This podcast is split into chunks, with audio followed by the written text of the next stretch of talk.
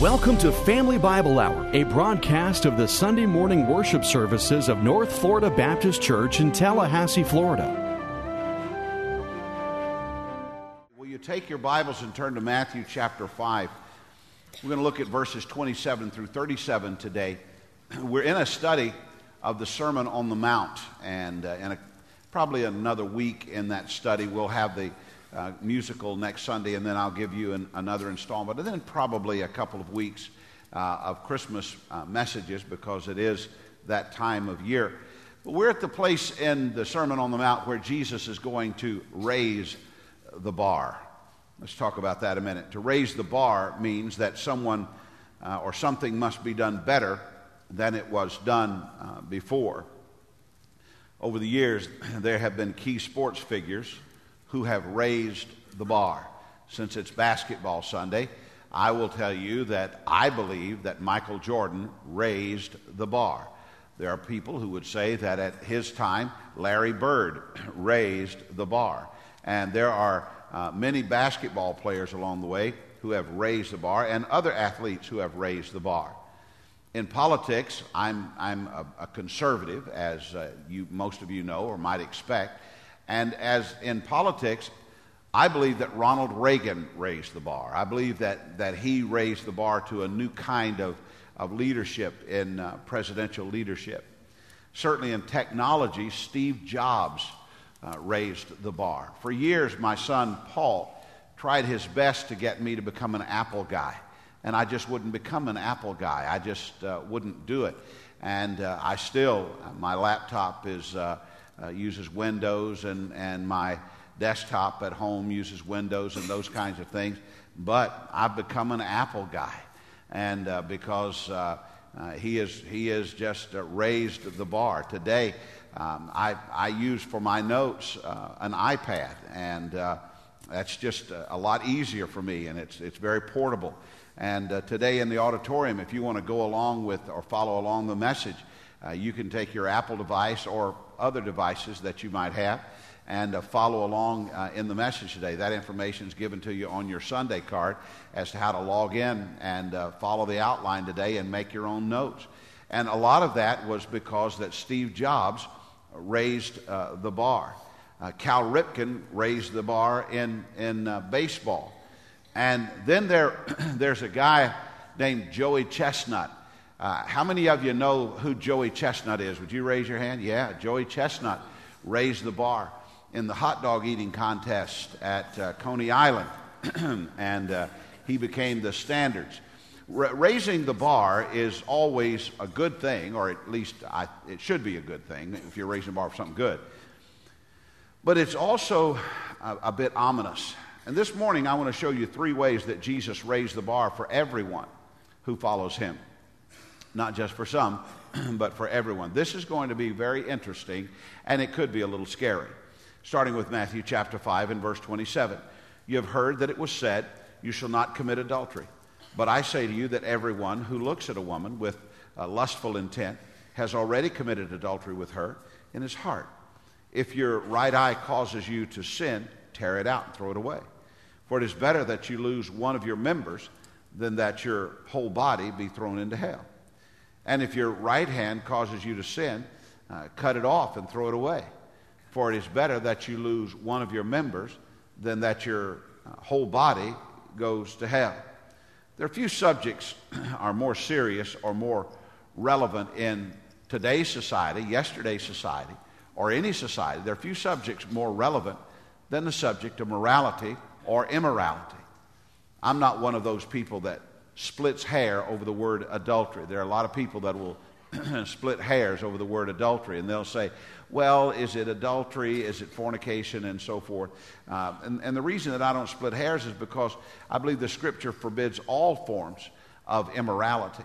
Now, Jesus spoke to the crowd that was before him, but his teachings would reach through the centuries and would reach to you and to me. So while he was talking to them, he was speaking for us or something that would benefit us. If we think Jesus would forbid adultery, but he would condone uh, pornography, we're probably not serious in our understanding of the Bible. when Jesus talks about adultery and then he supports it with other things throughout the Word of God, clearly this is a matter of morality in general. The whole point of this part of the Sermon on the Mount is to raise the bar. The whole point is to cause people to see things better, to see things more clearly than they had been seeing them. And just because mankind continues to figure out new ways to offend uh, does not mean that it is not covered in the words of Jesus, specifically uh, the Word of God in, in the, the things that the Bible has to say about adultery. And that's the first point today. We're going to talk about adultery. Now, here's an interesting insight from 1 Corinthians, which seems to go against everything we practice the world in which we live. 1 Corinthians 6:13 says this: "The body is not meant for sexual immorality, but for the Lord, and the Lord for the body." Wow. That's pretty plain, isn't it? That's what the Bible says. That's just clearly from the Word of God. I'm not sure that we need to review every form of immorality uh, that's in the world today if we can just agree that we are dealing with the spirit of matter of the matter more than the letter of the law. If we can agree that that uh, Jesus is here speaking to uh, in fulfillment of the law, not in uh, writing new things about the law and underscoring new matters about the law. Jesus is here trying to speak to the to the principles of the law. And so, in looking at the spirit of the law rather than the letter, I'm going to break it down into three levels. Uh, first of all, we're going to talk about the act. the frame reference for those hearing this sermon was uh, what they knew of the law of Moses and what they'd been taught by the priest in the temple. The reference that Jesus makes is the one we all know very well from Exodus chapter uh, 20 and verse 14, where the Bible says, You shall not commit adultery. Now, that's a very clear and obvious reference. If you want to stay with the strictest interpretation of adultery, uh, there's a simple standard. When a married person has intimate relations with someone other than his or her wife, that is adultery. However, don't forget this that Jesus is raising the bar. And so I believe with all of my heart that this includes all forms of immorality. Uh, Jesus is elevating the meaning of adultery. So he goes beyond the act to the fact. Now, what is the fact? Verse 28 But I say to you that everyone who looks at a woman with lustful intent has already committed adultery with her in his heart. With this statement, Jesus broadens our understanding of immorality altogether.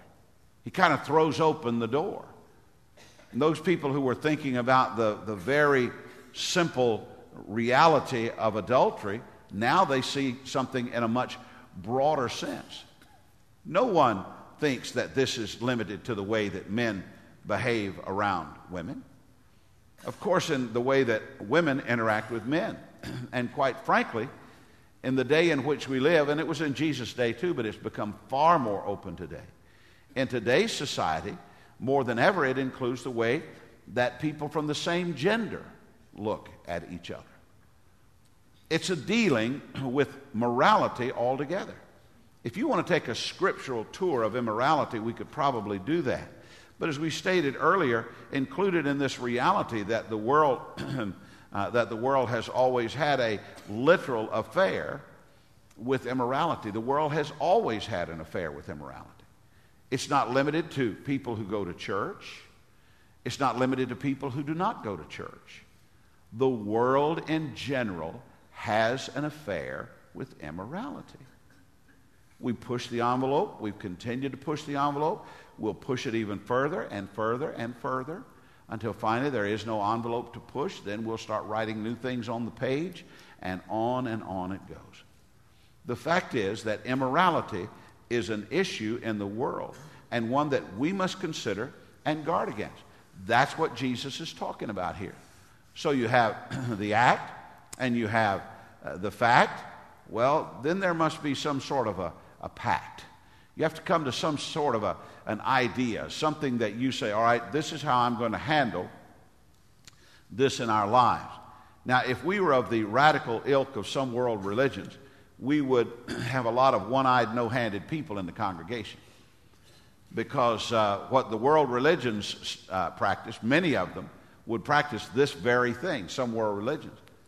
And, and the truth is that while I'm preaching, I think to good people and I love you and I think the world of you and I respect you, the reality is I know that I never preach a sermon that is not applicable to somebody, if not several somebodies, and oftentimes me, excuse me, more times than not, me and the congregation.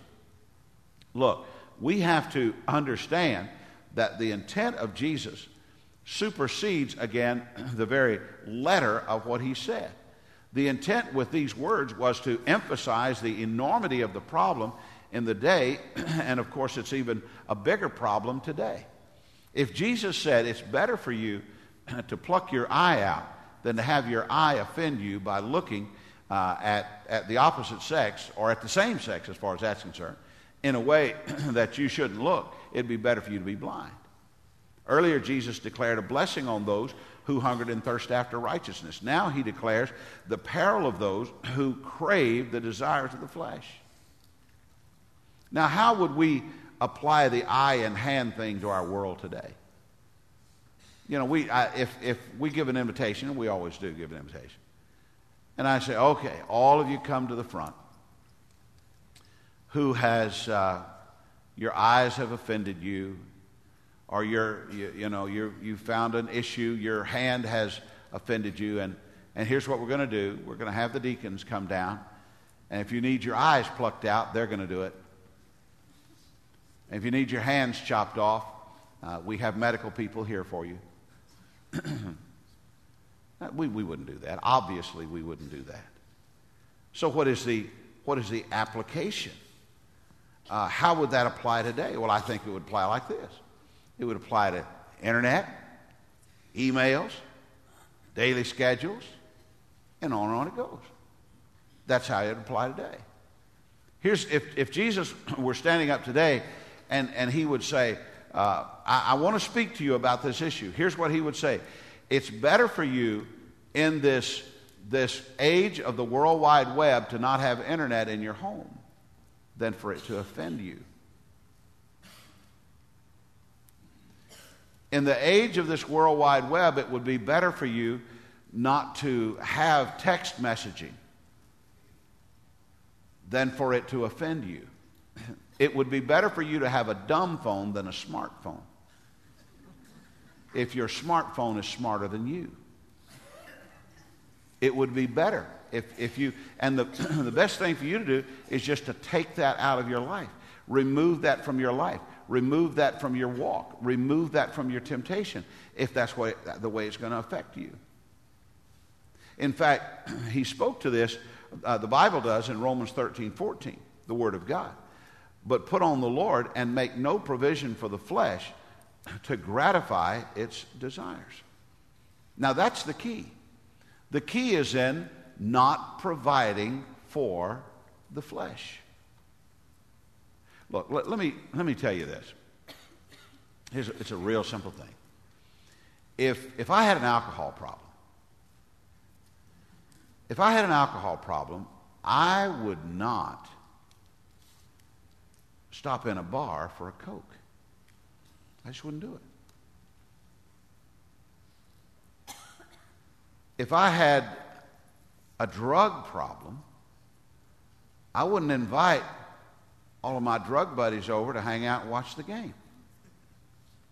Just wouldn't do it. And the reason is because I know what that's going to do. That's going to cause a provision for the flesh. You say, I'm going to call them in, I'm going to be strong. We've already talked about that. I think, I can't remember if it was a Sunday morning or Wednesday night, but we've, we've already talked about that, how that in, as, as far as, as lust sins are concerned, we're not trying to resist them, we're run from them. And that's what this verse in Romans is saying. Is don't, don't make any provision for your flesh. Don't back yourself into that corner. Don't get into that situation. There, there is a, a power that the flesh holds over us that is hard to break. It, it is almost as if there's a compass that points us in the direction of the very thing that we shouldn't be doing. It's, it's almost like we will, it's like driving on the interstate and there's a wreck, and you know that the wreck is what's created the, the slowdown on the interstate. Everybody rubbernecking and looking at the wreck, and you say, Why are those people rubbernecking and look at the wreck? And you get up there and you go, Wow. Do you see that? You get your cell phone out and take a picture, all that. Why? Because we're drawn into the things that we should be pushed away from. You, you say, Well, I don't have that problem. And the reason I don't have that problem is because I've come to a place in my life spiritually where I'm just a better Christian than that. I just, I just have a better walk than that. I don't, I, I don't, I just don't deal with those things. Well, there's two things I'd say to you. One is you need to take a mirror and put it under your nose to see if you're still alive.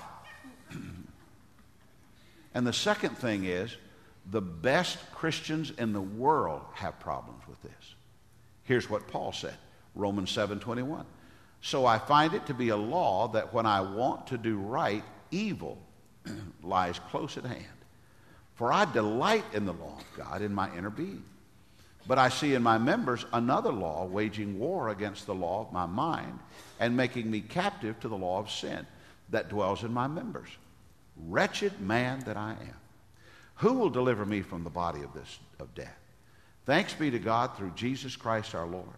So then I myself serve the law of God with my mind, but with my flesh I serve the law of sin. You know, one of the reasons that you should be in God's house, and, and granted, this is, a, this is a day when going to church has become less and less and less and less and less. You know, this is a day when people and, and it's been around for a while, but it's gotten more popular. I just, I just go out in nature and I find God. Well, I, I agree with you. I think you can find God out there. I think, think God's out there. But let me tell you what you can't, can't do. You can't have your moral compass worked on. Look, one of the, the, the reasons that regular attendance to God's house and fellowship with God's people and faithful prayer and daily Bible reading and all that is, is to true your moral compass.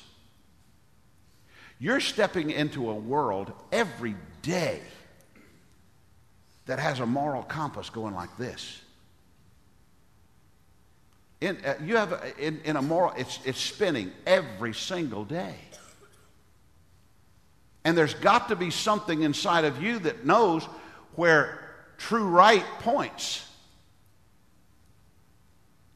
And so you come to the fellowship of God's people and, and the preaching of the word in God's house and prayer and daily Bible study. And it, it doesn't make you a perfect person, but it, it recalibrates your moral compass so that when these things are thrown at you in, in the day and during your week, you know where the moral compass is supposed to point.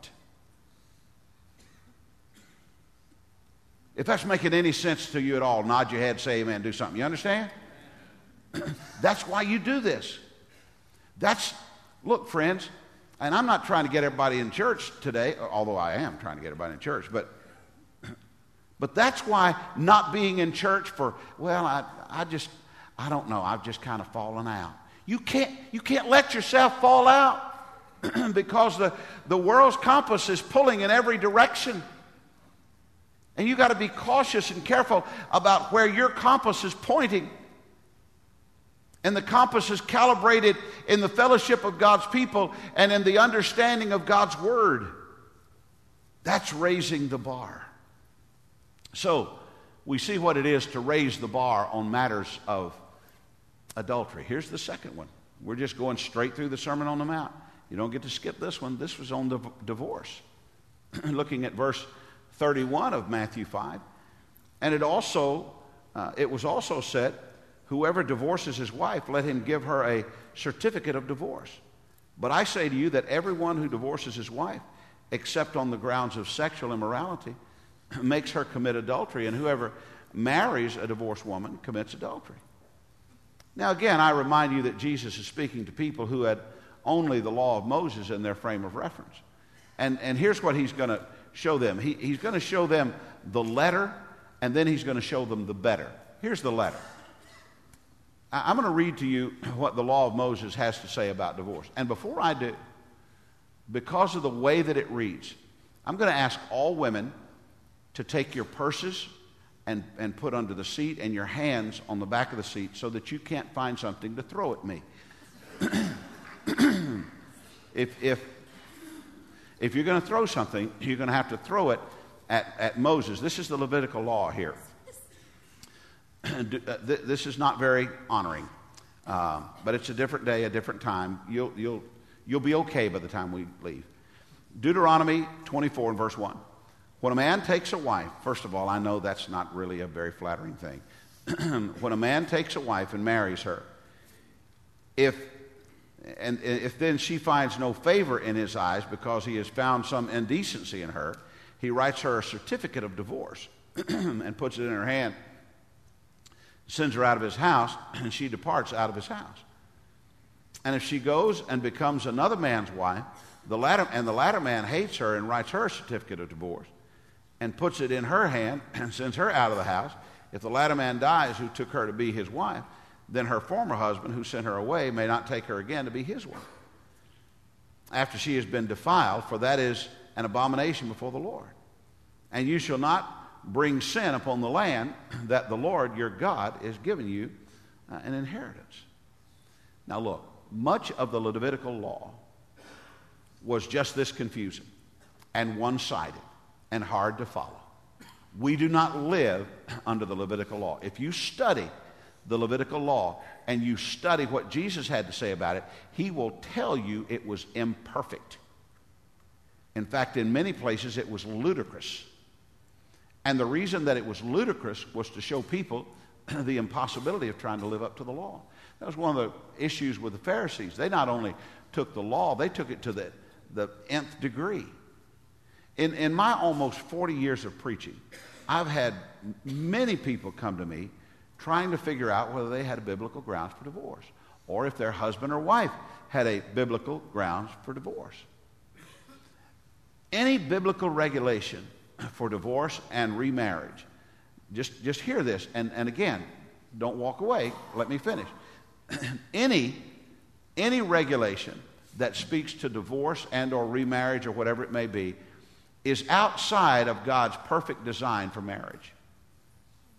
And I think I, I would say that truly half the congregation today, because this is just true, half the congregation have you, you either have been divorced or you have divorce in your family or you're facing divorce right now or somebody in your family is facing divorce. It touches everybody. But the reality is that what God intended was what you intended when you made your vows it is the, the Bible, or, or, we say in a wedding ceremony, that, that marriage should not be entered into lightly or unadvisedly, but wisely and soberly and in the fear of God. Any biblical provision for divorce is reasons for uh, is, is for reasons of disobedience, not obedience. When, when God established marriage, He didn't just automatically put with it uh, the laws for divorce. He just had the laws of marriage. Man shall leave and cleave, they two shall become one. That's the way that it is. Then there was this challenge to Jesus in Matthew 19, beginning in verse 3. And the uh, Pharisees came up to him and tested him by asking, Is it lawful to divorce one's wife for any cause? And he answered, Have you not read that he who created them from the beginning made them male and female? And said, Therefore, a man shall leave his father and his mother and shall hold fast to his wife and the two shall become one flesh. So they are not no longer two, but one flesh. What therefore God has joined together, let not man separate. They said to him, Why then did Moses command one to give a certificate of divorce and to send her away? And he said to them, Because of the, your hardness of heart, Moses allowed you to divorce your wives. But for the, from the beginning, it was not so. So I say to you, whoever divorces his wife except for sexual immorality and marries another commits adultery. Now, Jesus certainly knew the letter, but Jesus also understands the better. Jesus says, let's just raise the bar. If there is immorality, then there are grounds. But what that is still not the thing that is the most pleasing to God. God wants men and women to marry and to stay married and to work out what's wrong between them. That's what God wants. And, and again, I'm, I'm going to say this because I know that it's true. That's what married people want. You wanted things to work out. If you're divorced, you wanted things to work out. You didn't get married planning to be divorced, you just didn't. Believers, many but not all, are, are very sensitive about this issue. Society has made divorce something of a norm. It is rare when a judge orders marital counseling. It used to be, when I was growing up, if somebody's going to get divorced, the judge would say, Look, before you do, I want you to go see this uh, uh, counselor or this whatever, and uh, you need to deal with the counseling. Um, and because I, I, don't want to grant a divorce, I want to see your home break up, and so forth and so on. That just doesn't happen anymore. To my knowledge, it just doesn't happen. The better thing is to hold to a strict code of marital commitment. The reality is that such commitment is in serious decline. A good half of all who marry will divorce, and maybe more now. And aside from what Jesus has to say on the subject, the only other thing I know from a biblical perspective is Paul's comments to the Corinthian church about the problem of a home where one is a believer and the other isn't. One decides they're going to go in 1 Corinthians 7:15. But if the unbelieving partner separates, let it be so.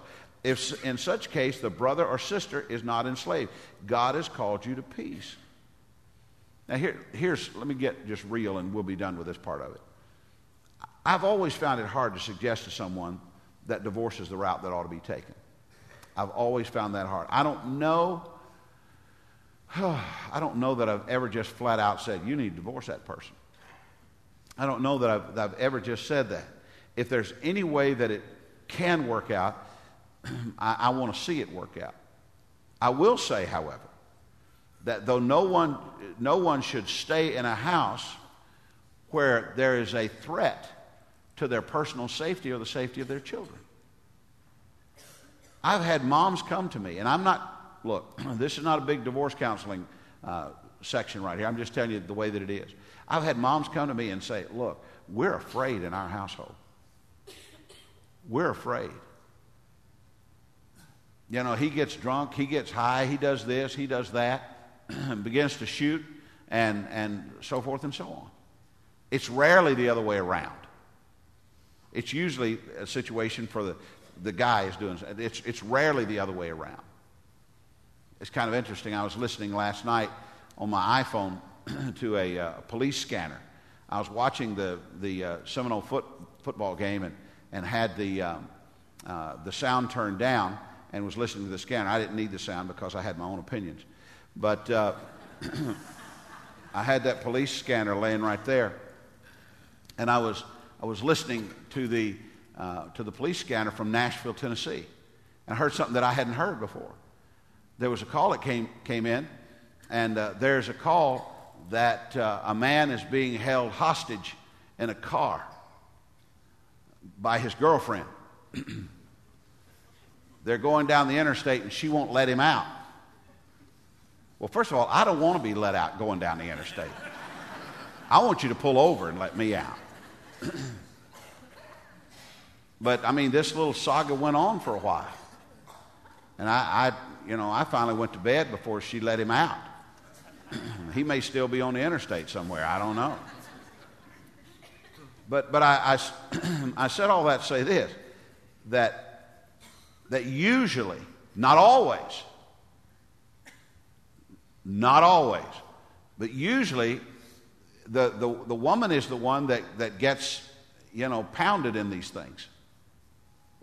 The woman is the one that has this, this difficult life. I, I, I want to be real careful about this. That Jesus raised the bar regarding morality in marriage, and we should as well. But we should also be realistic. And let me just say this to you this church, this pastor, I, had someone in my office this week And in the course of a general conversation, I found out that this lady had, been, uh, had just gotten a divorce. And she began to cry. When she said, it was so emotional for her, she began to cry when she said, and I said, wait a minute, hold up. I said, now I know that you didn't start out that marriage wanting it to end this way. And I want you to know that Pastor Ray loves you and cares for you. And, and I don't want your life to be miserable. I want you to find a way to rise up and to move on. And that's what I'd say to anybody here. You, you got to find a way to rise up and move on. Oh, my goodness gracious. I have had phone calls from people. And, you know, well, I'm, I've been married five times, and now I've gotten right with God. My first wife uh, is, uh, is married now, but I think that I need to be back with my first wife. Should I go back to her and ask her to divorce so that we can be right with God? No! Leave it alone. Go to church. Pray.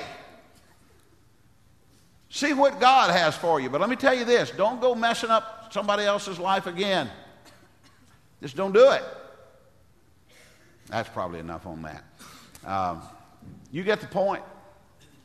If you get the point, would you say amen? Thank you. I would know a lot better if you do that voluntarily, by the way. well, Jesus has raised the bar on morality, he's raised the bar on divorce, and finally raised the bar on the matter of oaths, something kind of unusual for today. Matthew 5:33 again, you've heard that it was said to those of old, you shall not swear falsely, but shall perform to the Lord that uh, you have sworn. But I say to you, do not take an oath at all, either by heaven for it is the throne of God, or by the earth, for it is the footstool, or by Jerusalem, for it is the city of the great king. And do not take an oath by your head, for you cannot make one hair white or black. Let what you say be simple yes or no. Anything more than that uh, comes from evil. Again, the Pharisees were notorious for, for taking oaths. Uh, they, they would swear, I swear by the God of heaven that this and so. By the God of heaven, you shall not this and that. I don't like to hear people say, by God today. I consider that swearing. I consider that a form of swearing. I'd much rather you use potty language as swearing language. There's two things about this. First of all, in, in regard to this oath, there's the seriousness of it. The serious people here is that the seriousness is that, that we are not in charge of the turns of our life. And so we shouldn't take oaths by the turns of our lives. People say, if I know my heart, you don't know your heart. So don't swear by your heart. You just don't know it.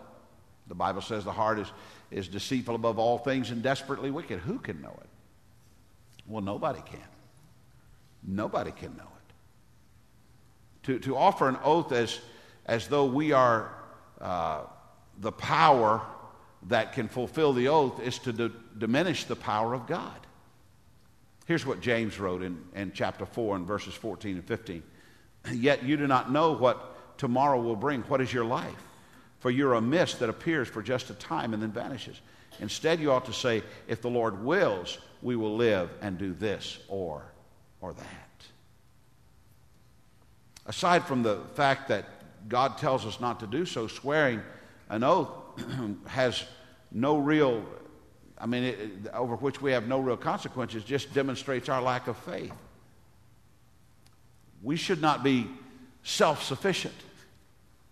We should depend on God. We should walk by faith. And then, the, beyond the seriousness of the matter, there's the silliness of it all. Jesus goes on to say, and do not take an oath by your head if you cannot make, for you cannot make one hair white or black. What's that all about? Well, it's about biblical living. All of us in every area should raise the bar of our lives and should depend on the God of our lives for the walk of our lives. Ours should be to conform ourselves the best that we can to the image of Jesus Christ. It really is WWJD. What would Jesus do? It really is. Let me close with this story. A Bible teacher tells of visiting Italy with his father, and here's what he writes. A highlight of the trip was visiting Florence, the great city of, of the Renaissance.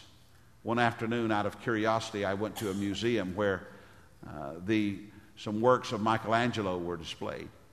As we viewed the half finished sculpture of St. Matthew, the tour uh, guide explained that this unfinished work was a prime example of Michelangelo's philosophy of art. He believed that in a stone, there was a, a stone uh, was a figure or a statue waiting to be released. The work of the artist was to free the statue from the stone. The statue was so lifelike that I, I thought any minute St. Matthew might step out of the huge stone. As I looked at the half finished statue, I could see that the artist had begun to free the statue but had not been able to complete it. The tour guide went on to explain that Michelangelo had a number of works that he had never finished. As I thought about God's work in, in us, I realized that God has begun a work in us to conform us to his image. However, unlike Michelangelo, God does not stop working in our lives until he finishes what he intends to accomplish. To Philippians, Paul wrote, And I am sure of this, that he who began a good work in you will bring it to completion to the day of Jesus Christ. I, I think that to have us brought out of the big block of Christianity and distinguish who we are supposed to be before God, I think we have to raise the bar. And I think how, we have to see how that if God said this can be true for a life, we can say it can be true in our lives.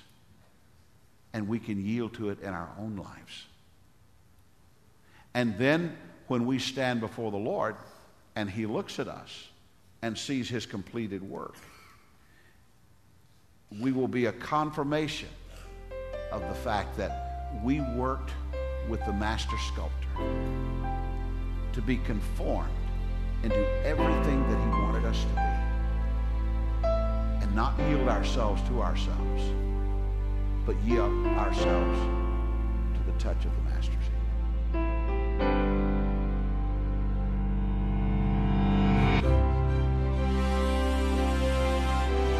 You've been listening to the Family Bible Hour, a broadcast ministry of North Florida Baptist Church in Tallahassee, Florida, with your speaker, Dr. Randy Ray. Visit us online at nflchurch.com. Dr. Ray invites you to join him next week for the Family Bible Hour.